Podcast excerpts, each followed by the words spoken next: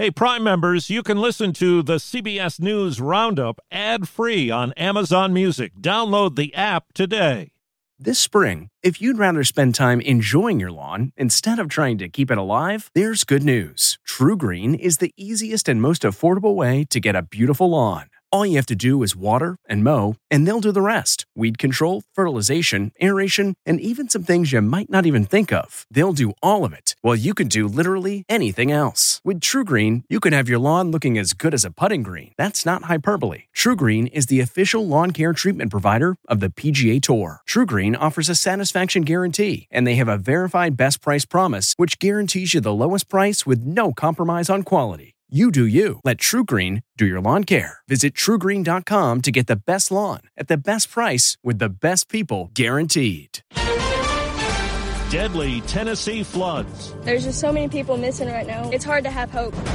Afghanistan airlift. There's discussions going on among us about extending.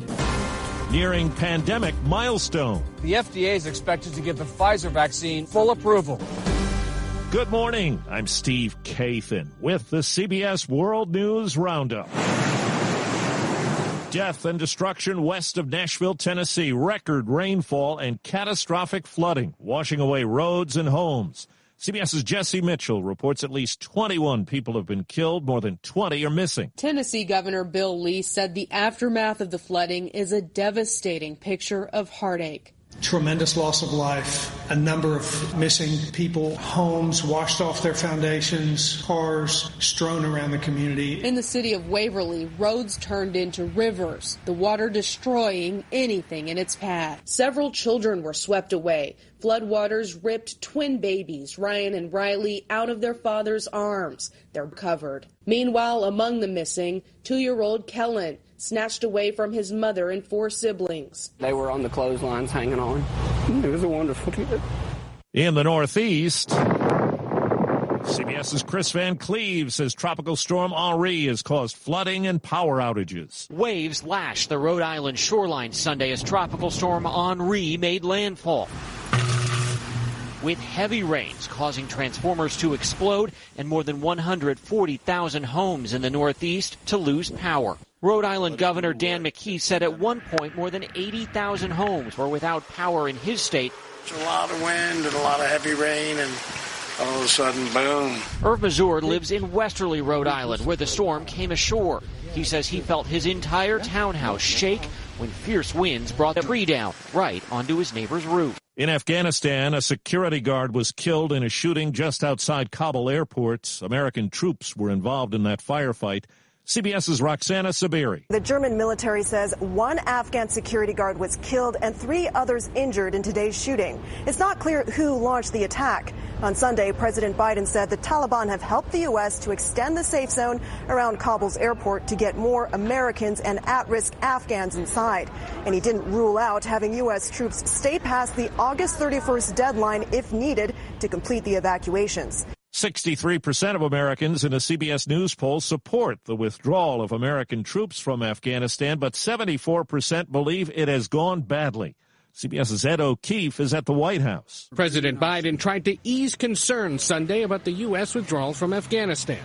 There is no way to evacuate this many people without pain and loss of heartbreaking images you see on television. It's just a fact. The president said the U.S. is now actively monitoring potential terrorist threats to Americans and Afghans as chaos unfolds in Kabul, with particular concern about ISIS K, an ISIS affiliate that's an enemy of the Taliban based in Afghanistan.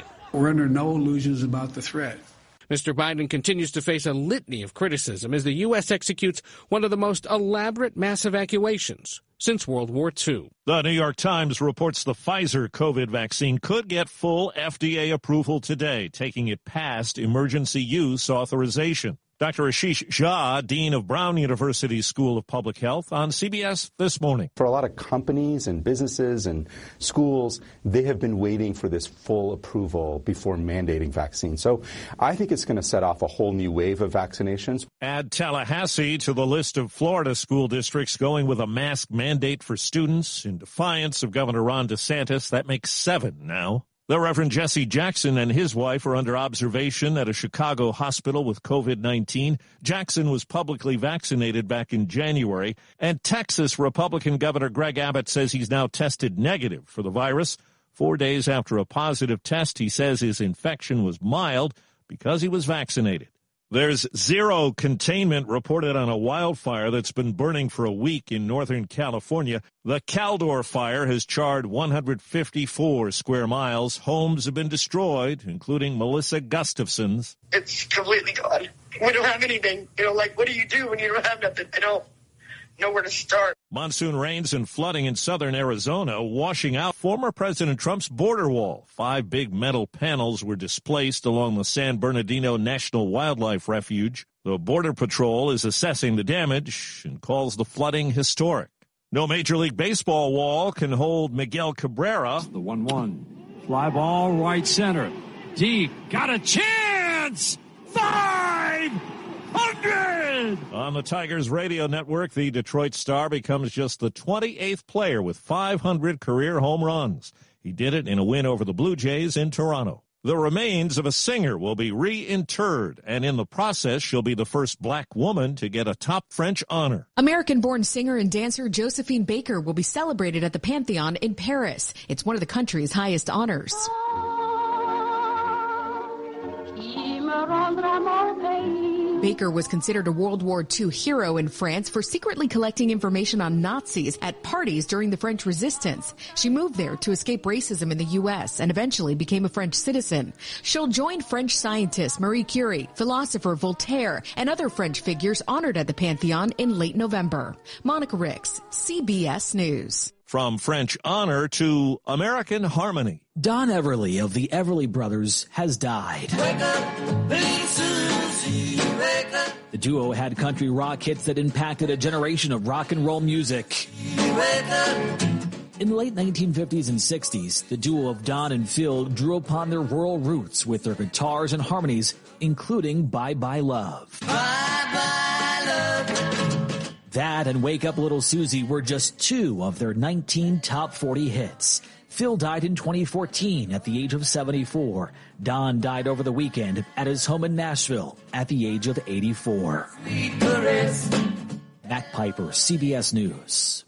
A racehorse had other ideas over the weekend. A two year old filly decided to leave town rather than race at Ellis Park in Henderson County, Kentucky Saturday. Bold and Bossy was heading to the starting gate when she decided she definitely wasn't in the mood for racing. She threw off her jockey, ran off the track, and sprinted all the way to nearby highways as trainers chased her in vehicles. A couple finally corralled her.